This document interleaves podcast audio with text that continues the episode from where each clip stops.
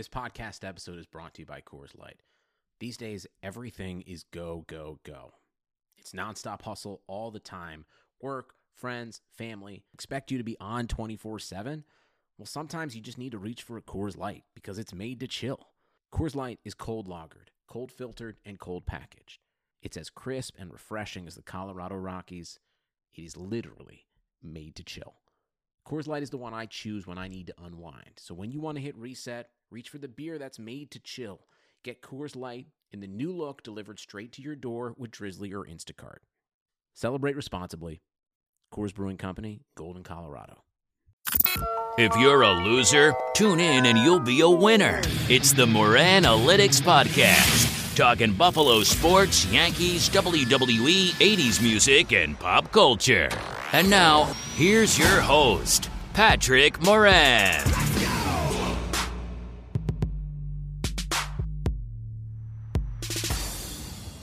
What's up, everybody?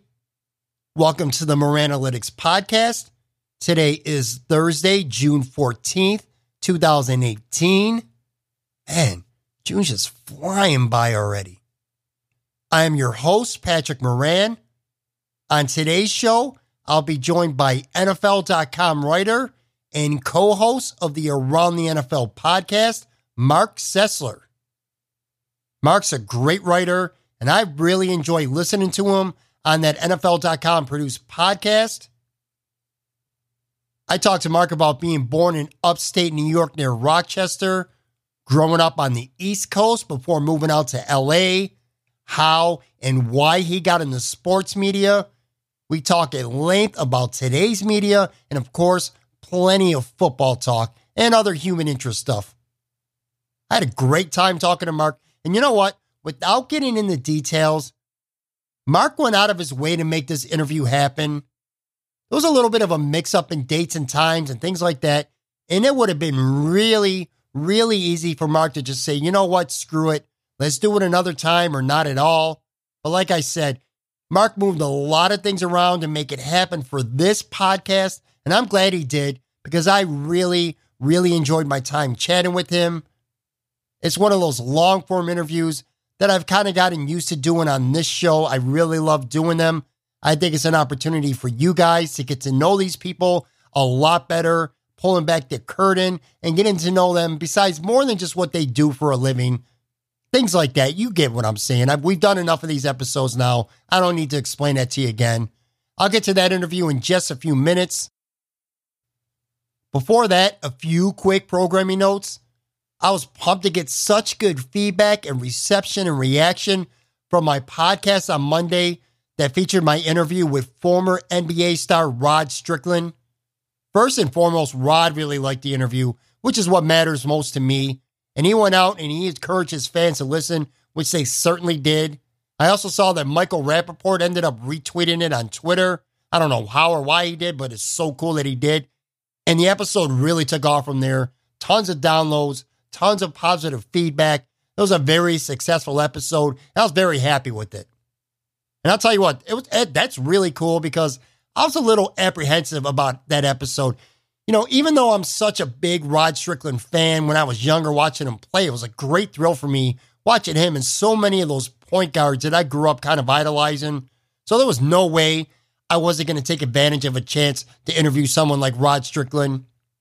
But, you know, having said that, I was still a little bit wary because this has been such a football heavy podcast at this point, And that seems to be the topic, football, that I'm talking about here, that draws the most interest from listeners. I've had some Yankee guests on the show, and I've had some wrestling relating guests and stuff like that. And that's done all right. But, you know, football's been where it's at for me to this point in the show anyway. So to have it as well received, the Rod Strickland interview, I'm just glad that I did it. And I'll tell you what, I plan on having some more former NBA stars coming on the show throughout the summer for sure. Now, I ain't going to say who they are because straight up, and I know you think I'm crazy, but I ain't trying to get them poached by someone else for their podcast before I've had them. And don't roll your eyes either because trust me, it's literally happened to me already with another guest. So I'm not going to go advertising guests weeks or months ahead of time so someone else gets the idea to have them on. You'll know when the time's right. They'll be on the podcast and hopefully it'll be a great interview. I also want to let you know that on Monday's show, I got Yahoo Sports NBA insider Jordan Schultz as my guest on your favorite podcast by yours truly. Jordan also does college and NFL stuff with Yahoo Sports, but even adding that, I still feel like I'm selling him a little bit short. That's because he's also the co host of the hugely, and I mean hugely popular Pull Up with CJ McCollum podcast, featuring, of course, Portland Trailblazers star CJ McCollum. Just like with my guest today, Marc Sessler, and his crew that does the Around the League podcast, CJ and Jordan's podcast is always on the iTunes charts or Apple Podcast charts, whatever it's called now. They're always on the sports and rec charts there, as it should be, because both shows are great. So I'm looking forward to Monday big time. Few more quick hits here. Yo, Bills fans. Word on the street, and by word on the street, I mean pretty much media reporting live from Bills' mandatory minicamp this week, is that Nate Peterman is looking very good early on. I'll tell you, and I still don't think it'll happen, but if it does, my Monday Pat with Puck's partner, Tone Pucks, has been saying Peterman will be the week one starter in September, pretty much before Tyrod even got traded months ago. This organization, they like Nate Peterman. They really do. I think we all agree Josh Allen won't be the guy in week one. But I'm telling you right now, don't go handing the keys to AJ McCarron quite yet. Don't do it. What else we got? Oh, we got the U.S. Open starting today. Maybe we'll talk about how that plays out on Pat with Pucks come Monday. I'm going to call my shot right here, though. I'm going to go with Jason Day at 16 to 1 to win the U.S. Open. By the way, Dustin Johnson's the favorite at only 9 to 1. This shit's wide open this year. That's how today's golf is. And I don't know, maybe that's a good thing, maybe it's a bad thing. That's that's on you to decide. But I do know this. We've come a long way since Tiger used to be at even money against the entire rest of the field. And for the record, Tiger's 20 to 1 this week. But save your money, man. Ain't happening this weekend. Tiger's not winning the US Open. Okay, enough with the small talk. Let's get to today's podcast and my interview with NFL.com's Marc Sessler.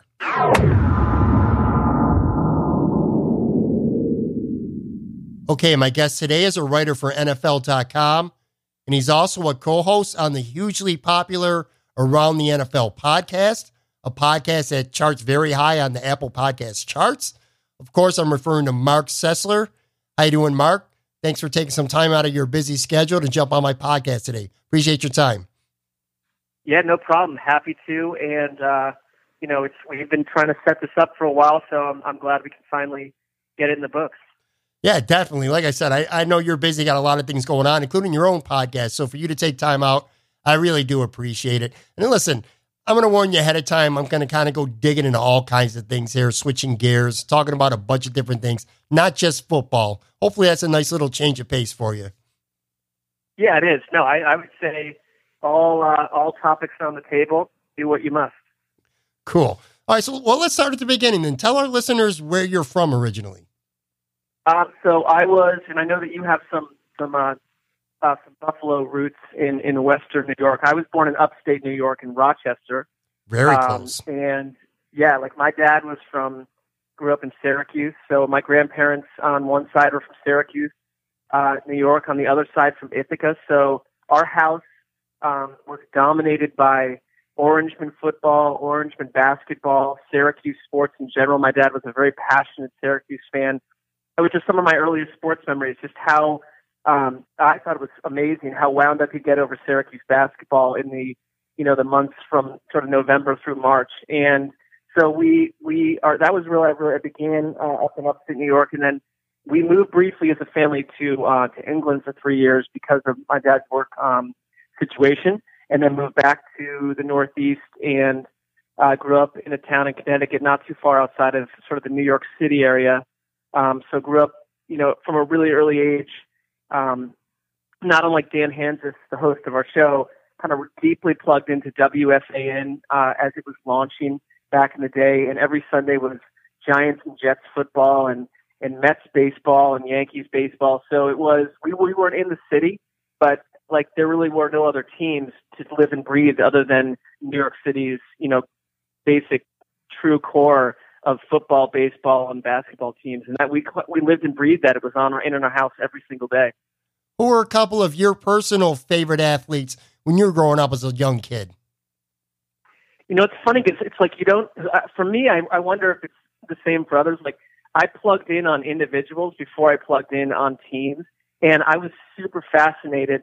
Um, I found this these notebooks that I kept in a box in my parents' house from like fifth and sixth grade, and it was like science notebooks. It's like there's two or three lines about something a teacher is attempting to explain to us about science, and then it just fades into drawings of Herschel Walker and Michael Jordan. I mean, it was dominated by those two guys, and I, I was so fascinated by Herschel Walker um, when he went to the Cowboys and teamed up with Tony Dorsett and that offense. And Michael Jordan, to me, just I mean, that that truly was one of the first obvious athletes that they marketed to broadly to sports fans, not to Bulls fans, not even to NBA fans, just this sort of athlete who was from a completely different dimension if you were my age. And I, I those were the first two guys that I plugged into on such a deep level that anything I could find about them in Sports Illustrated, which back then was, you know, a huge place to get even just get photos oh, of players. Yeah, big time. Right? That wasn't common back then. You where do you get photos? There was no, you know, uh, you know, image Google image search. So anything I could get on those two, and then it would branch out into other players that I just found fascinating. But they were the they were the core number one and two um, guys with no question, no really no number three. So you go to high school in Connecticut, and then for college, you end up going to UCLA, correct? Well, I, so I wound up at UCLA. Um, I, to, I, I probably deeply, not probably, I'm certain that I deeply annoyed my parents on some level because I transferred a couple times. I actually went to uh, Miami, Ohio, where Big Ben went. Okay. Um, got out of there after one year. Uh, went to Ithaca College, which because they have a really they had a really good sort of radio and TV school. And like I really can't paint a a pretty picture of it. I just sort of melt like kind of melted down from academia, like having been in school from grade one on. I just wanted to travel, and I left school for a while and came back and went to American University in D.C. Graduated from there, but then went to UCLA for um, for screenwriting at a later time. So somehow I covered four colleges and have literally only one official degree to show from it. So I wouldn't advise that path to anyone listening. If you've not, if you're in high school, do not do what I did. when when did it first hit you that you know doing sports writing is something that you really wanted to do with your life? Doesn't sound like it was something that you know you were born wanting to do. Did you experiment with kind of other things and decide, you know what, I want to be a sports writer, or was it, or am I wrong? Was it pretty much from a very young age you knew this is what you wanted to do?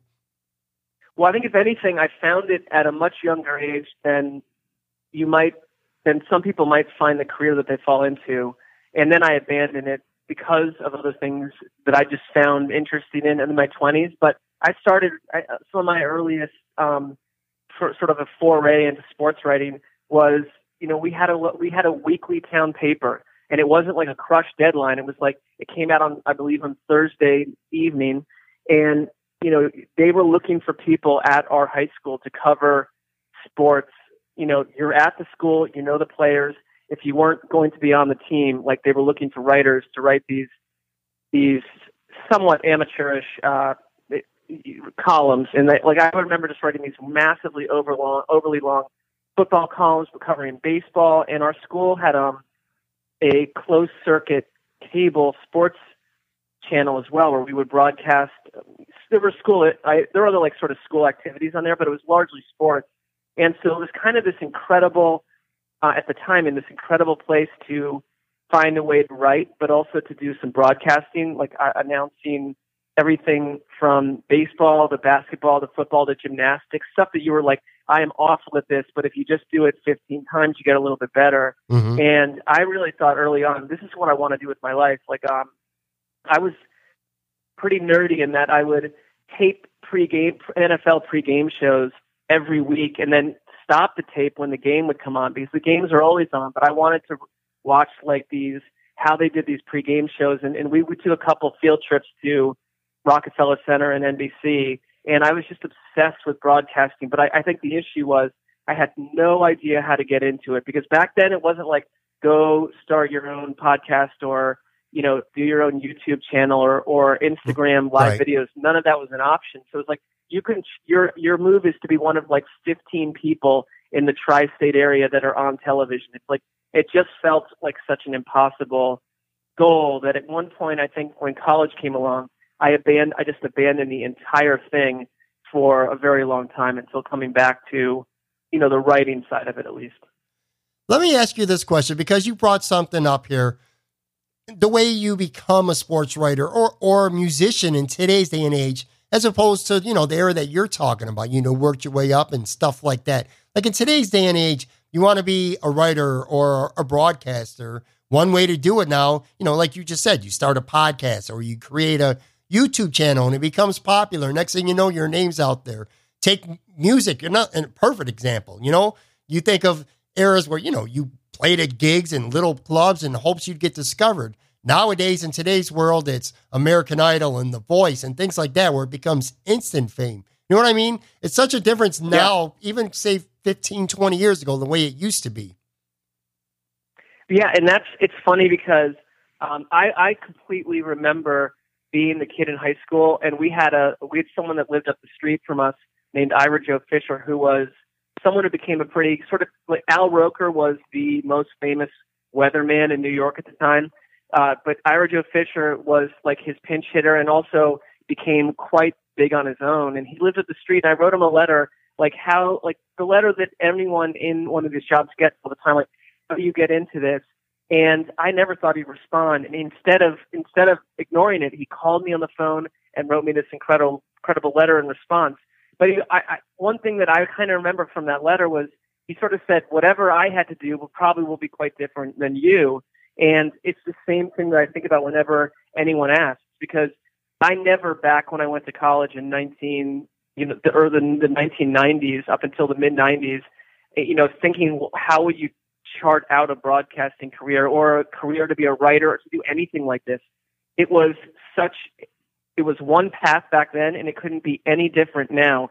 So anyone that's going, that's in high school right now and wants to do this, like it's going to look so much different, doubly, triply by the time they do this, you know, when they're in their 20s and 30s. And I just think that like the key word now is versatility. Like if you think you're going to be just a writer, good luck. You're you really are ch- you're shutting down so many other avenues to uh, you know interact with sports fans and to cover sports. And so like you have to be more versatile than ever before. And so I, I don't know how anyone could plan from where they are now what's going to happen in their next you know 15 20 years. You got to just roll with the punches. Essentially, that's the only thing that I that I would say is you just got to be super flexible. Sure. I got to ask you this question before we move on because I got some media and some football stuff that I want to talk to you about. But okay, so you're born in upstate New York. You grew up around that area. You go to high school in Connecticut. You bounce around some schools. You go to UCLA. I know you live in Los Angeles. How did I need to know the story? How did you become a Cleveland Browns fan? Right. Well, largely because I'm an idiot. I think. Let's start right there. I mean, how did how did I possibly come up with this decision? My dad was a my dad loved two teams. He loved the Bills and he loved the Giants, and there was a reason for both. They didn't conflict much, and so it wasn't like you know I I thought it was cool. He liked both teams, but the Giant we watched the Giants every week. This was 1986 season, and I had a friend named Chris who moved to my town and into, into my class from Ohio, and we became best friends. And I remember him just saying, "You've got to follow the Browns. Enough with this." Because I was a Cowboys fan at the time, briefly because of that Herschel Walker obsession. And he slowly, over the course of this autumn in 1986, and the Browns were very good. They had er, they had Earnest Byner, they had Kevin Mack, Bernie Kosar, Marty Schottenheimer taken over. That team went 12 and four, and, and, and essentially took the number one seed in the AFC. So when you're a kid, I was like, they are on Monday Night Football a couple times. I watched them. I really liked their vibe. I felt for them completely. And all my friends who were Giants fans a couple later were a couple of months later were celebrating that iconic Giants Super Bowl win. And the Browns had essentially lost in the drive. And it was one of the most crushing sports victories into the sixth grade version of me. I could not comprehend what what had happened. And then a year later, the fumble happened, and by then I was so obsessed that I knew the names of players' wives. I knew how many children they had. I Wow. knew. I mean, it was like literally everything about the Browns. My whole room was dedicated to the Browns. So for the fumble to happen after, you could have gone one of two ways. Basically, I could have said, "I'm going to jump ship because this is obviously an introduction to pain as a sports fan. We already know it's We're, we're two years in, and it's been a really rough ride." And I it said, "You know what? I'm going to dig in." And I dug in, and when they moved, it was like I just can't let it go. And ultimately, like Browns fans from that period till now have been given so little to celebrate that you could just say you are an idiot. You could have enjoyed this fan experience by picking a different team. But once you pick, you can't really I don't some can. I can't I can't change. I can't change what I did. So I look back still and just I marvel at the fact that I somehow wound up with the Browns of all teams. I never I have no concept of what Cleveland was as a city or anything and I had the Giants at my fingertips and the Cowboys, frankly, and I just let them. I just made this bizarre decision. So you know, there are. I'm sure there are other sports fans all the time saying, "How on earth did I come to this, to this place of all places?" It's just weird because of your geographic location, but now that you laid it out, it, ma- it makes good sense. And I, you know, and to some level, eh, you know, I'm a Buffalo guy. I lived my whole life in Buffalo until the past few years. I moved down to Florida. I kind of feel like Bills and Browns fans can relate. Now, minus the four years, you know, where Buffalo went to the Super Bowl four straight years. You know, they were really good for, I don't know, seven, eight years. But beyond that, I mean, Buffalo just this past year came off 17 years without making the playoffs. So if there's any fan Yep. base that can kind of relate to the to the trials and tribulations of being a Browns fan, I, I kind of feel like it's Buffalo Bills fans. I totally agree with that, and I've never. It's it's possible for me to dislike the Bills. A because you know the Western New York and Upstate New York is a part of my past, but secondly, like these are two cities that if you started, if you were to start the NFL all over again with minus the tradition of the past, it's very Buffalo. It's, I, don't know if Buffalo gets a football team, and I think Cleveland is equally kind of made. You know, they- they're the center of jokes. Um, you know, outside of LeBron's Cavs, it's been a really rough ride for that city, and so I, I see a lot of shared DNA. And I, I'll never forget that one playoff game they had in 1989. It was one of the great AFC playoff games of all time, and you'd rather just see them both go on. And that really was, I thought, the beginning of that Buffalo Bills team Oh, no when they lost that game to Cleveland. But what came of that team is incredible. Cleveland fizzled out the next season. The Bills went on to four Super Bowls. Yeah, you're referring to the game where Ronnie Harmon dropped a pass in the end zone, and then I think Clay Matthews on the very next play intercepted it, and Cleveland went on to win that game. I remember that game. That's exactly right. we probably Yep. have And- different and I- I think recollections. it's Thurman Thomas. Well, Thurman Thomas was named the MVP sure. uh, before the game ended. I mean, how often in a playoff game is someone from the losing team named the MVP by the people broadcasting? It was that kind of a bizarre game. Let me ask you this now. They Cleveland moves to Baltimore at that point, and then they come back to Cleveland. You know, they have an expansion team. Were you right back on board with Cleveland, or did it take a little bit of time, you know, to get over the fact that they left to begin with? I was fully on board because what what kind of gets lost a little bit about because that was a three year sit and wait for the Browns to come back, and so the first season they were gone was was '96, and you know it was really weird to watch. I was still I was down in DC, and so Ravens games were televised locally, and the year before I had been in DC. At, this is when I was at American University watching the Browns being billed as an, an almost perfect Super Bowl contender under Bill Belichick. Then the move happened and they crumbled. The next year you're watching, I would say probably 65% of the same roster in Ravens uniforms with on that team two players that Ozzie Newsome, who was in Cleveland's front office, wanted to draft in Jonathan Ogden and Ray Lewis. And the idea that those two went on to terrorize Cleveland for, you know, a decade plus is insane, just how the whole thing went down.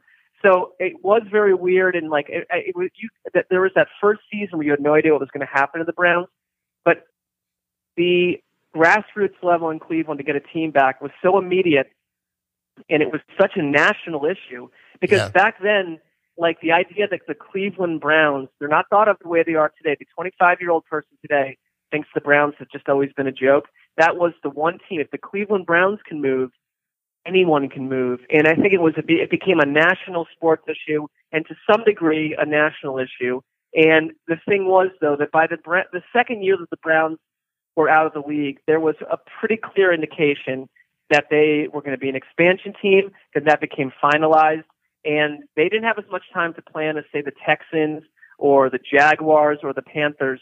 But they were given enough where fans knew they're coming back in '99 and I don't really know too many Browns fans that jump ship. I, I, I can't name any Browns fan that I know who went to the Ravens. I think it was pretty clear cut from the beginning that no one was going to take that path.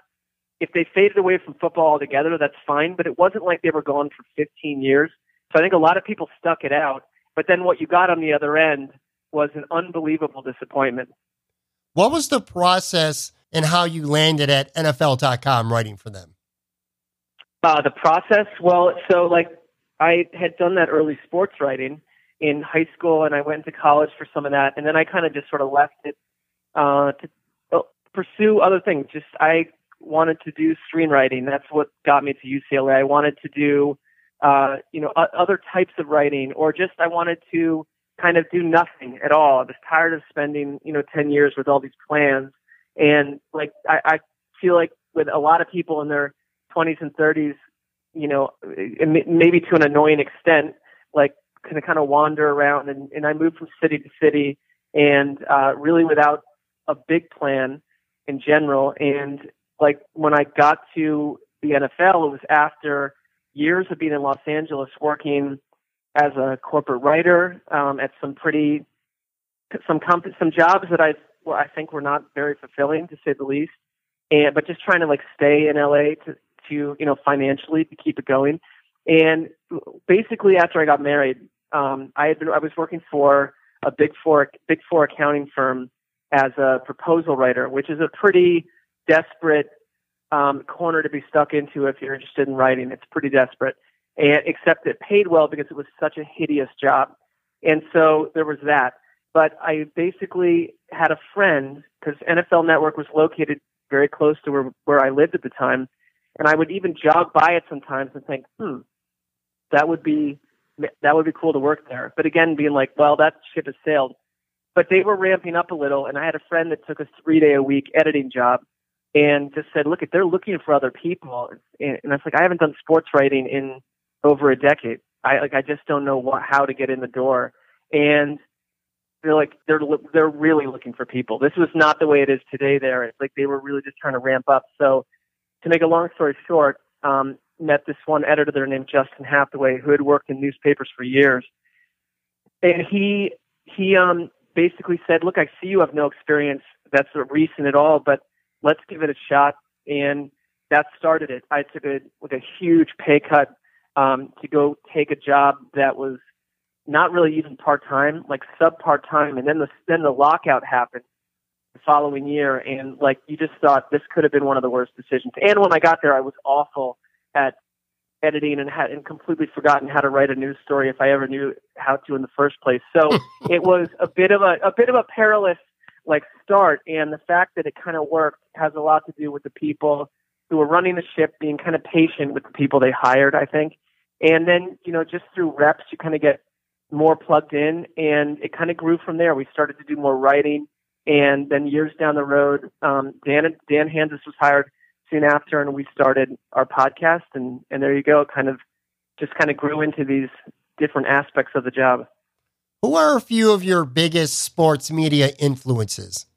Well, I I um I mean when I was young, I would tape everything I could off of um, you know anything that was available on television just to see how they did it. And I Marv Albert was a huge someone that I listened to on radio uh, and then on TV. And back then, like there just weren't that many people covering the local sports scene, so you even could could get a bit of a look in as to how does Marv Albert announce a Knicks game on the radio versus how he does it on television.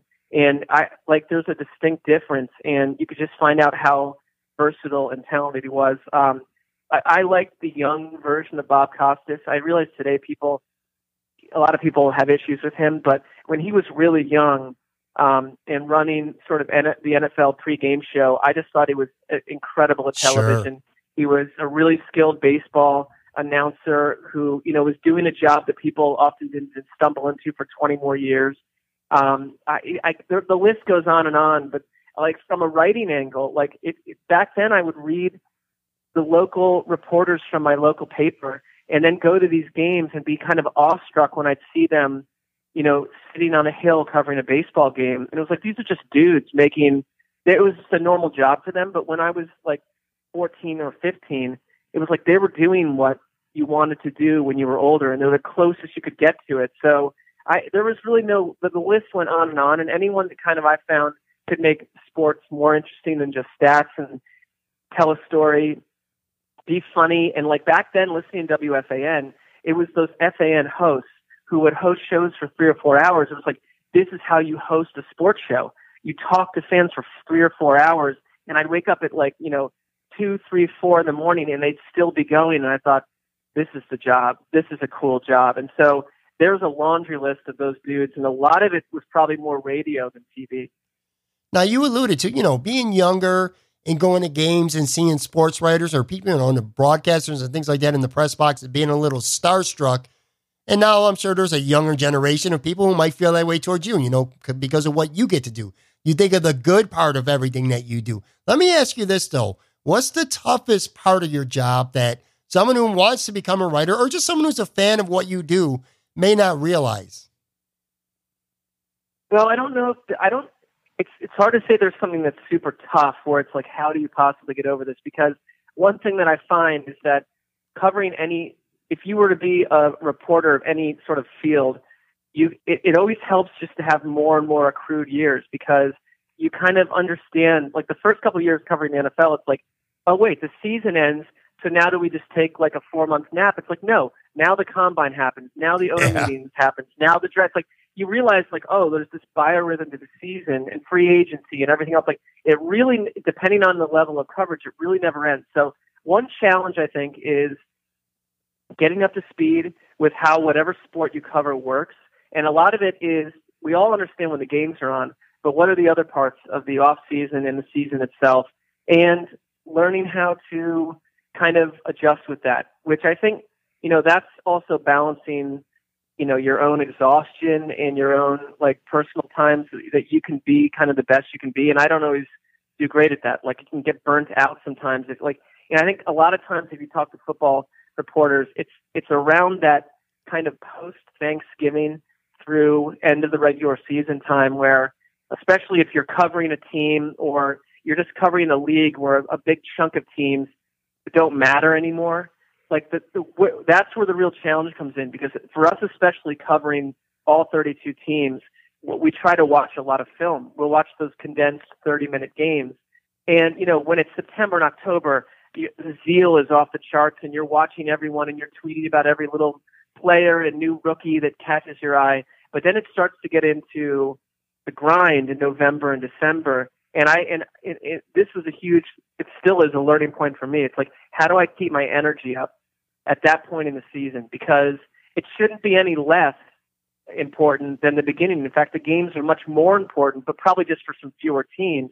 So it's really just kind of managing, I think, energy level and like like you you want your articles or your analysis to be just as good in December as it is in you know late August or September. And I think that for me is still a learning a gap. It's a learning process because of the, the grind of the nature does the, the nature of the job does have a little bit of a, a grind aspect. So how do you keep it fresh? How do you stay excited? How do you make other people feel the same way? I'm talking to Marc Sessler from NFL.com.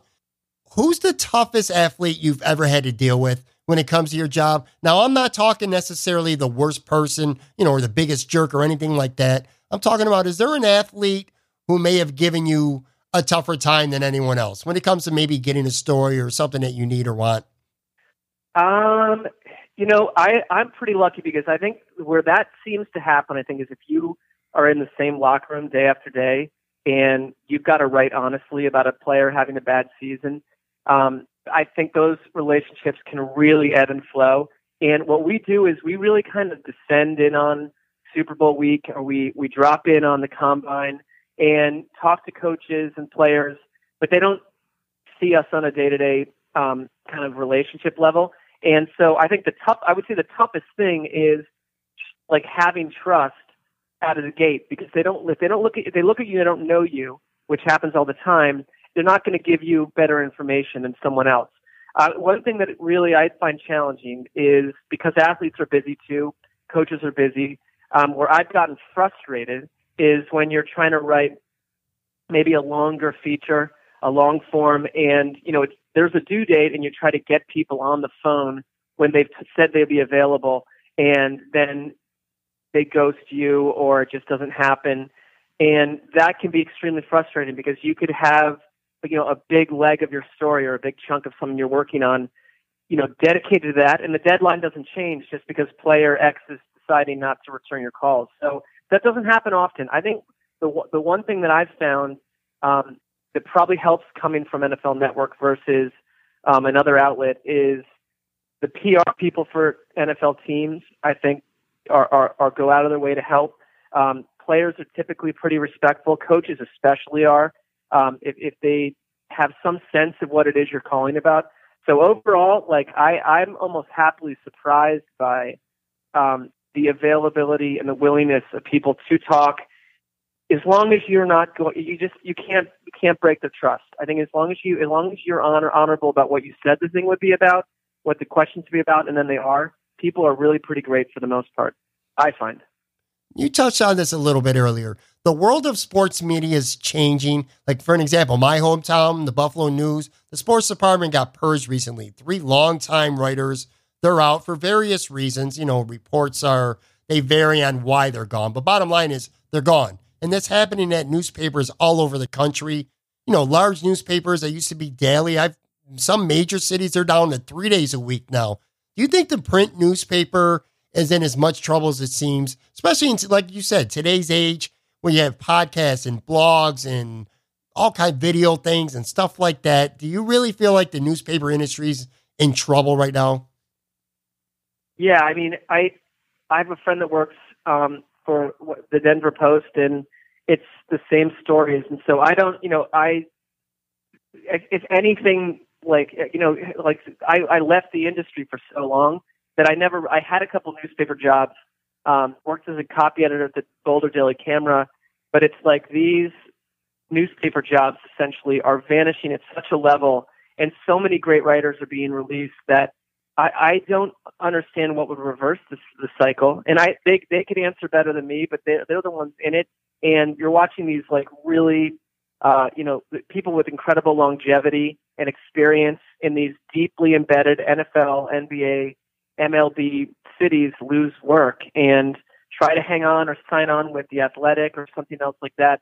And I think that probably the the signals ahead of time that said things are changing have been there for two decades and it's it's been tough for newspapers to convert I think people from, you know, the daily print type stuff where you get it in your driveway, that's a certain age of person, to paying for something online which many just won't agree to do because the problem now is such a waterfall of access and coverage that I remember growing up, like I would like fight my brother to get USA Today when it would arrive every day because it was like the only way to look at a box score. Right. Like, I this is the only way I can see this box score and these Monday morning like papers that have every NFL box score. It's like if I want to go to school and have these conversations with my friends, and just because I love this sport, like I need to have serious FaceTime with that USA Today before I get my ride to school. No, now today it's like, why why on earth would you need to wait even until Monday morning to look at this? Like it's in all in real time. So newspapers are providing incredible coverage when they're allowed to, and uh, I think there's obviously also major, you know, structural issues that are. We don't need to tell anyone that. It's like newspapers are burning to the ground all over the place. I think it's very concerning and very real. What's your take on social media like Twitter and Instagram? Because on one hand, it's beneficial to your job, you know, being able to provide instant news and instant free promotion for, you know, things that you're working on. So it serves a really good purpose on one hand. But on the other, and I'm sure you know this, you know, as a professional writer, especially on Twitter, I don't know Instagram that well. I know Twitter very well. It could be a really nasty place with trolls and people just who want to say nasty things to you in your mentions for most times for no reason because they don't agree with something you wrote, you know, or they don't like the team that you're covering and things like that. What's your take on social media in general and how it pertains to your job?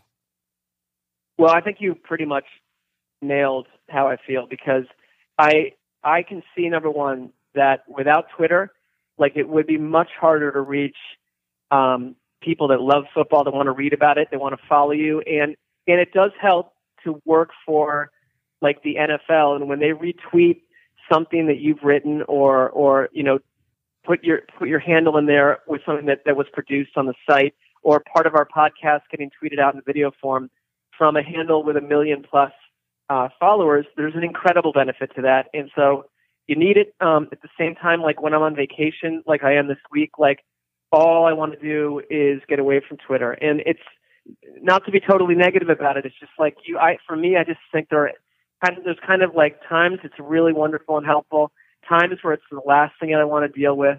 Um, I certainly have like when the negativity thing, you just kind of have to also like have a super thick skin because I'll never forget back when I first started writing for NFL.com.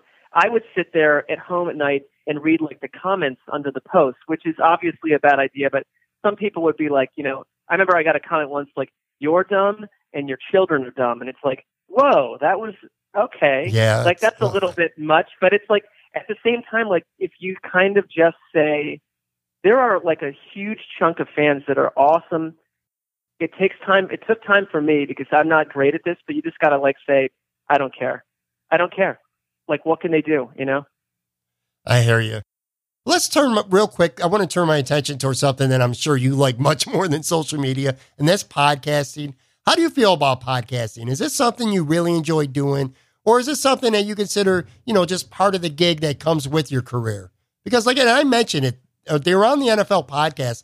That's a very successful podcast. It's very well done. It's constantly ranked in the top, you know, anywhere from 60 to 80, always in the top 80 on the Apple Podcast chart. So it's a really good podcast. Well, I appreciate that. And like, uh, I, I think that's like the quintessential example of a group effort because whenever, when, I think whenever any of us are not there, uh, depending on what, why it is you like the show, something's missing because we have in Greg Rosenthal and Chris Wesseling, I think two of the top football analysts uh, around. No doubt. They've been doing it for so long. That they've got historical knowledge. Uh, Dan and I, Dan, Dan is an, Dan. I think has grown as a host in a way that if you go listen to early, early episodes, like he really that has become an incredible skill set for him. His humor is really unlike anything else. He's such a passion for the show, and like so many of the segments we do, they were like, well, that was a weird segment. How did that show up on a football podcast? Well, it's because of Dan. And like, so we all, I think, bring our personalities. Um, we respect each other. We're friends. You know, it, we have ups and downs like anyone else, but we're into year five or six at this. And like you asked if I enjoy it, it's it, when when it's when I am enjoying when I am enjoying it, it is the best part of the job, no questions asked.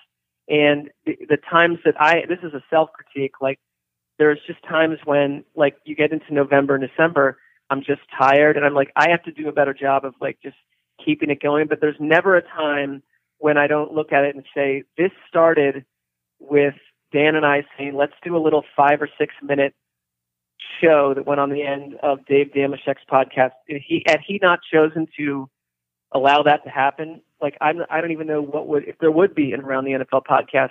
And there's tons of podcasts, so it's like you got to keep making it the best show you can, and it could all end at some point. But I, I know that when I'm looking back on all this stuff, I'll never think about like, oh, that some article I wrote. I think those things are kind of the meat and potatoes of, of the work, but the podcast is what I'll always think of, and it's really essentially it's not even because of football. It's just because of the other people on the show. And there's it, it goes beyond the other three guys. Like there's there's there's a, there's other characters that we bring on repeatedly who I love, and like, I think that's that's why it's enjoyable because it's a per, it's a it's kind of an experience with other people, and a lot of it is humor based and it's weird and like the football part sometimes is half of it. Yeah. It could be much more, but it can sometimes be less. Now, between writing, of course, and your podcast, you know, and having a family and all that stuff, you don't have a lot of time. But when you do, are there any other podcasts out there that, you know, you follow with at least some form of regularity? Um, I'm pretty bad about that because I know, for instance, like Greg Rosenthal listens to, he talks about listening to a lot of other pods. I think those other guys probably listen to more than I do. And like my escape would be just different. I don't like, I, I it's not that I'm like not seeking them out, but it's just not the first thing that I do. And if any, if you really wanted to like critique my effort, I don't often listen to our own podcast. And I think actually that is a smart thing to do because you can be like, why do I keep, you know, interrupting? Or perhaps as people would think about on this show, why does he talk for like five minutes in a row without stopping? It's like you sometimes, if you listen, if you listen to yourself, you're like, oh wait, stop doing that. Yeah. So I, like I, would, I probably should be listening to the, our own show before I listen to other stuff more. So. You're 100% right. And I feel the exact same way. Let, let me circle back to the Browns real quick here. I'm going to talk about a couple current NFL things as we start to wrap up. You wrote about last week about Hue Jackson in Cleveland about a week or so ago. This past Thursday, I had Mary Kay Cabot on my show. Love her. And she was talking about some of the talent that Cleveland's added this offseason. And it had, they have added a lot of talent. What do you think their win ceiling is for this year? Um, I, I think they can honestly, because I think in the NFL, like a really bad team could go five and eleven, and I, I think they, I think they should have gone. They should have won four games last year, and they probably should have won about four games the year before. And and so I think there's incredible pressure on the coaching staff to say, listen, you now got all these players that you said were kept from you by the previous regime.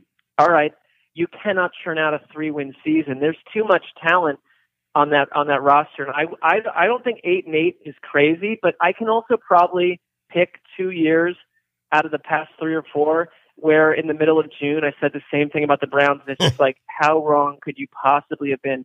So it's got to go right. I think with them, one thing that one thing that it happen it just sometimes seems to happen with crappier teams. Every team has injuries. The better ones find a way to navigate it.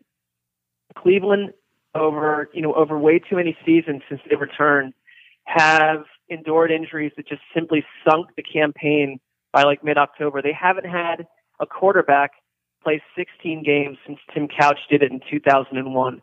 So whether it's Baker Mayfield or at this point it's much more likely that Tyrod Taylor starts the year, like you need a healthy quality quarterback on the field to compete in that division number 1. And it's like how do you get out of your own division when the Steelers and Ravens have been, you know, you can talk about the Patriots in the East, and that's absolutely a major roadblock for the other three teams in the East. But the Steelers and Ravens are no treat. And then you had you know, the Bengals, you know, operating with one of the better rosters for a five or six year stretch too. So I think Cleveland can win. If they if they if they go six and ten and it's a good six and ten, where by the end of the year you see them drop a hammer on a playoff contender, you see growth. That would be really positive. I think they could be a bad, not a bad, but like an eight and eight team where it's like, well, they weren't eight and eight, or they could they could go three and eleven. The wheels could fall off, and Hue Jackson's out of a job by Halloween. Like I, I just think that so much will dictate early on in the year what happens because I think there's you know I, I think the coaching staff is under so much pressure that if they if they get out to a really ugly start, the patience for Hue Jackson Hue Jackson willingly or, or you know, I think at this point would make sense for the patience to run out. It's like he's been given a chance that almost no other NFL coach has to come back from the two seasons he's had. Now, last week on NFL Network, Good Morning Football, I saw former Colts head coach Chuck Pagano on there. You know, he said that he'd like to get another opportunity to be a head coach. Do you think that's something that's going to happen? I mean, I'd say the odds are no because one thing with Pagano, I mean, it's sort of like you want it. Like I think now you find these coaches like a Kyle Shanahan, where they said, listen, his specialty is offense.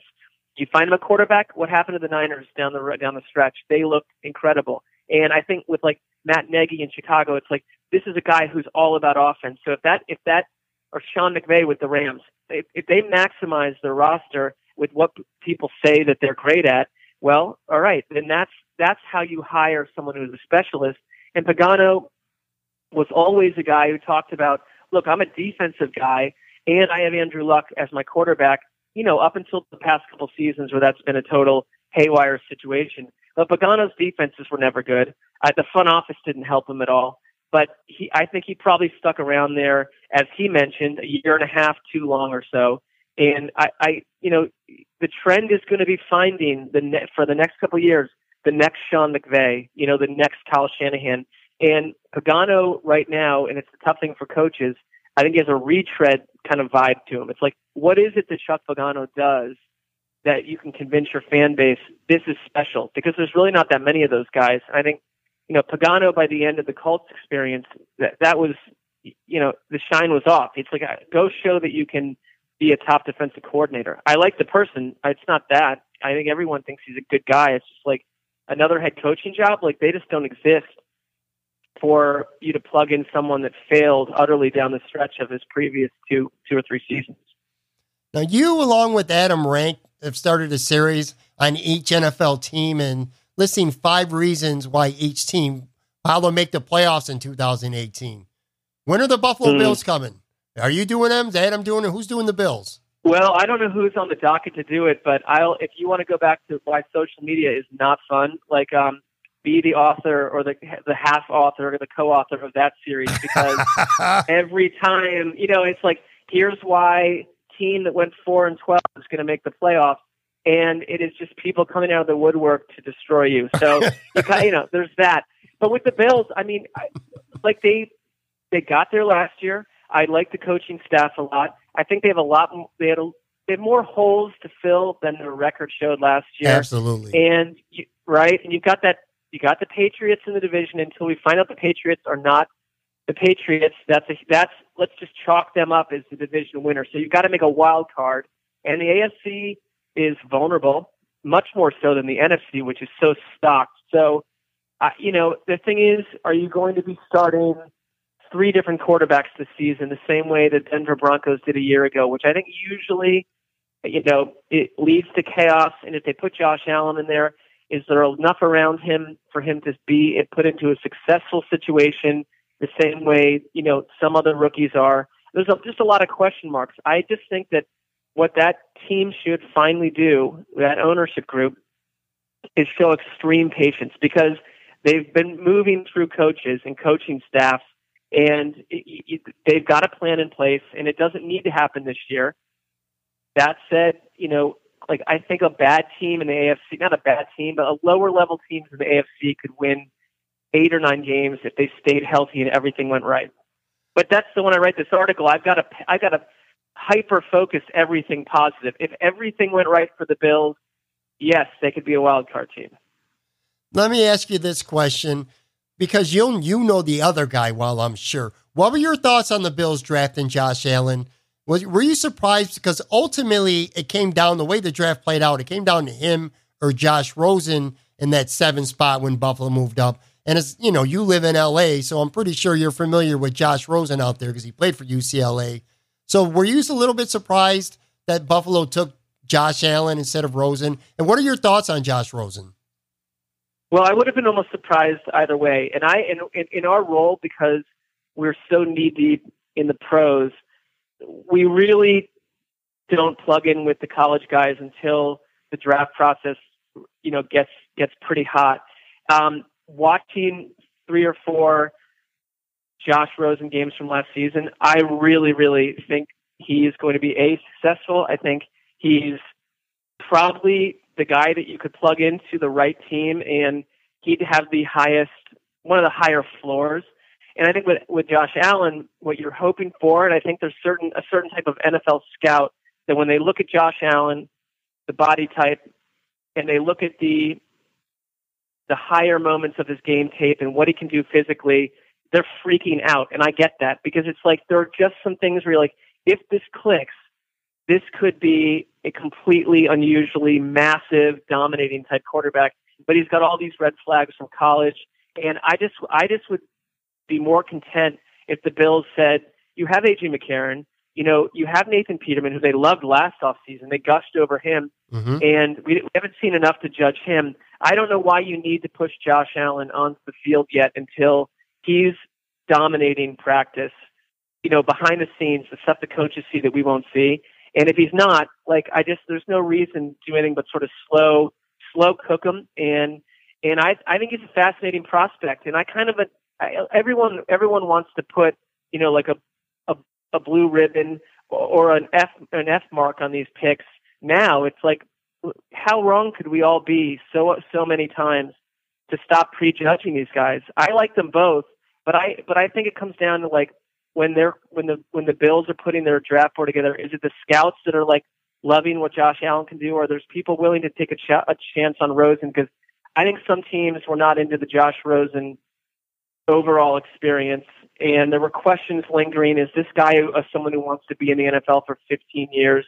And with Josh Allen, like from what you hear, like he's all in from a kind of a student a student perspective. So that's a plus. Not to say that Rosen isn't. We just don't know.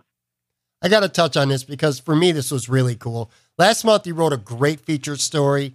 You and five NFL players Carlos Dunlap, Mark Ingram, Latavius Murray, Ben Garland, Mario Addison, and former head coach, former Buffalo Bills head coach Rex Ryan went overseas as part of the USO's effort to show American service men and women, you know, there's some appreciation, some love.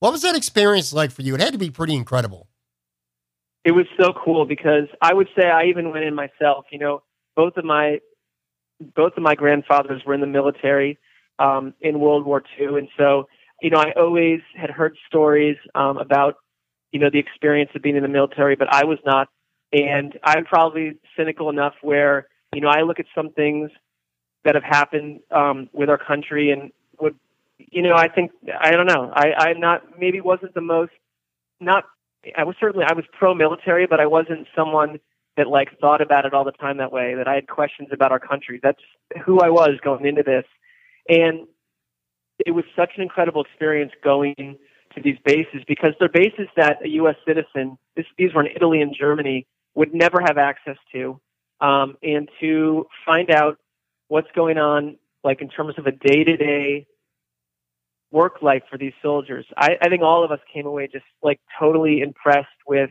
who they were, um, kind of the way they're built, neck up, and just like the way they approach their jobs.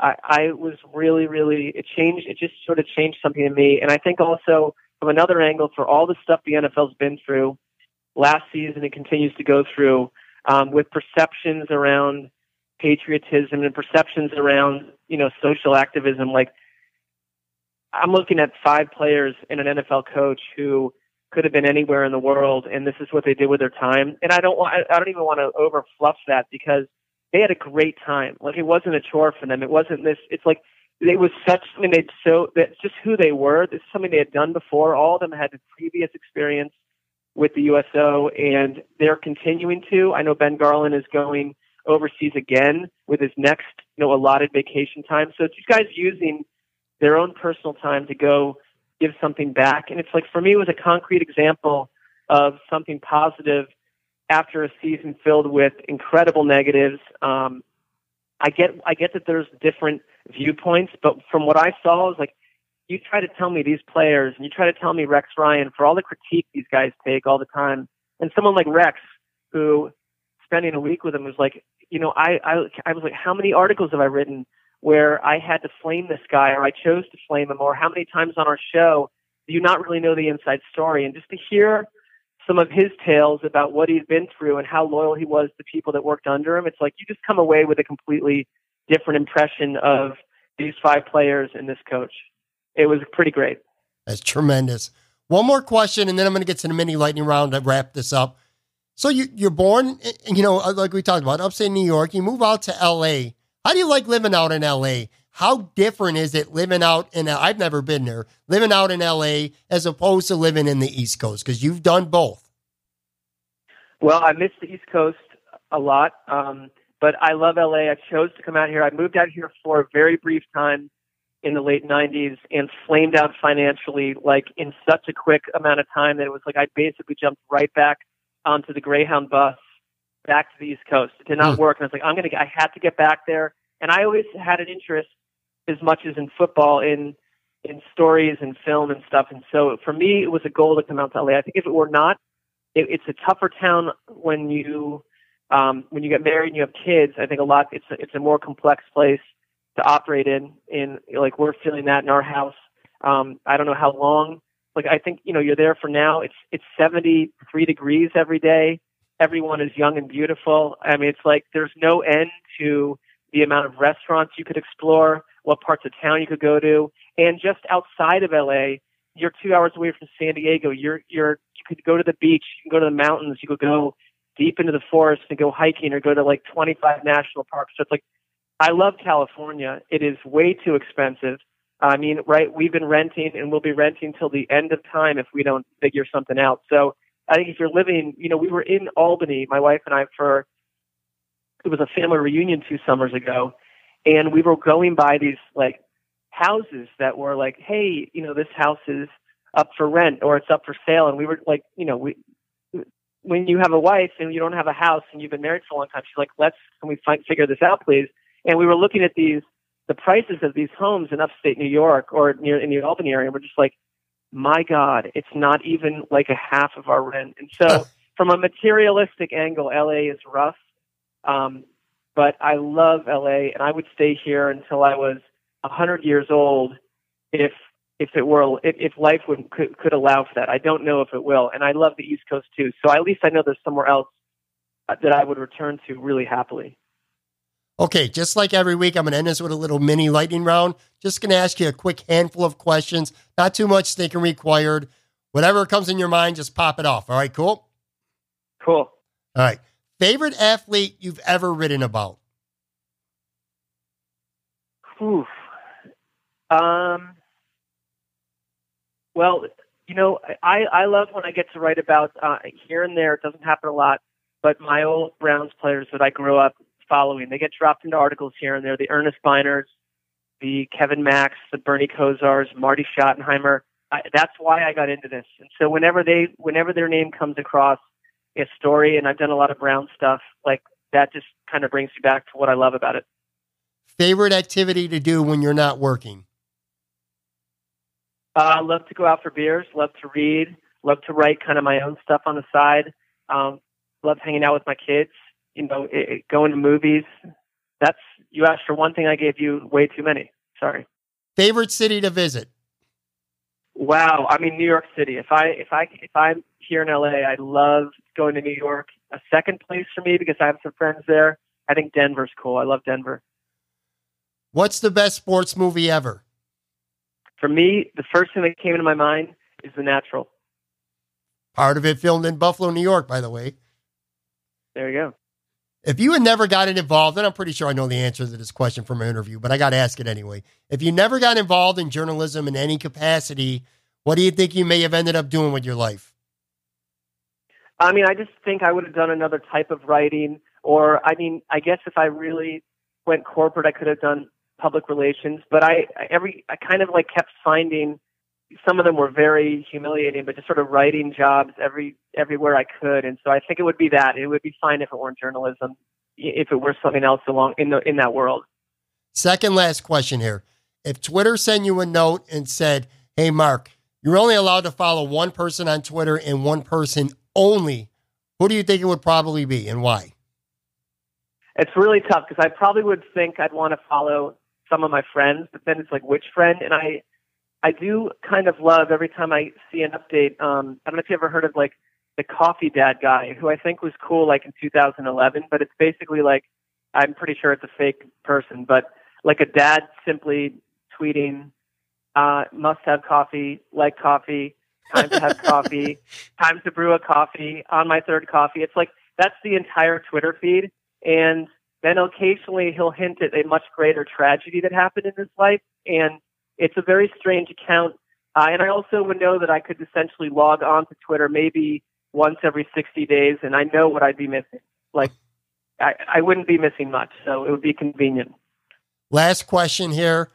Same as I ask everyone. You have three dinner guests from any era, dead or alive. Who you got? Oh man, for me, like, not thought about this question before, but I would love to um, have a dinner where where Jack Kerouac was there, one of the first writers that kind of blew my mind from a novel perspective. Um, I've always thought about. The, I mean, I'm just thinking with who comes to mind. I think I think John Kennedy would be someone who would be fascinating to hang with, and you know maybe someone like uh, well, it's weird because I think I love Dana Carvey, which I know a lot of people are like really like, but I think he's hilarious. Um, but Sure. if I if he were not available, I would maybe go like a George Lucas and be like, can I please have information or a Mark Hamill information that I've always wanted to know about? You know, the first movie I ever saw, Star Wars, and just kind of pick that guy's brain. So it's kind of a cavalcade of like kind of hero worship people from when I was younger. All right, everyone. Marc Sessler, NFL.com, Around the NFL podcast. Thank you so much for your time. Not just for your time, for a lot of your time, and not just for a lot of your time, but some of your vacation time. I really, truly appreciate you having on being on the show. Hey, it was it was fun. Like I really enjoyed it. So um, it was no uh, it was no sacrifice, and I'm glad we could we could get it done.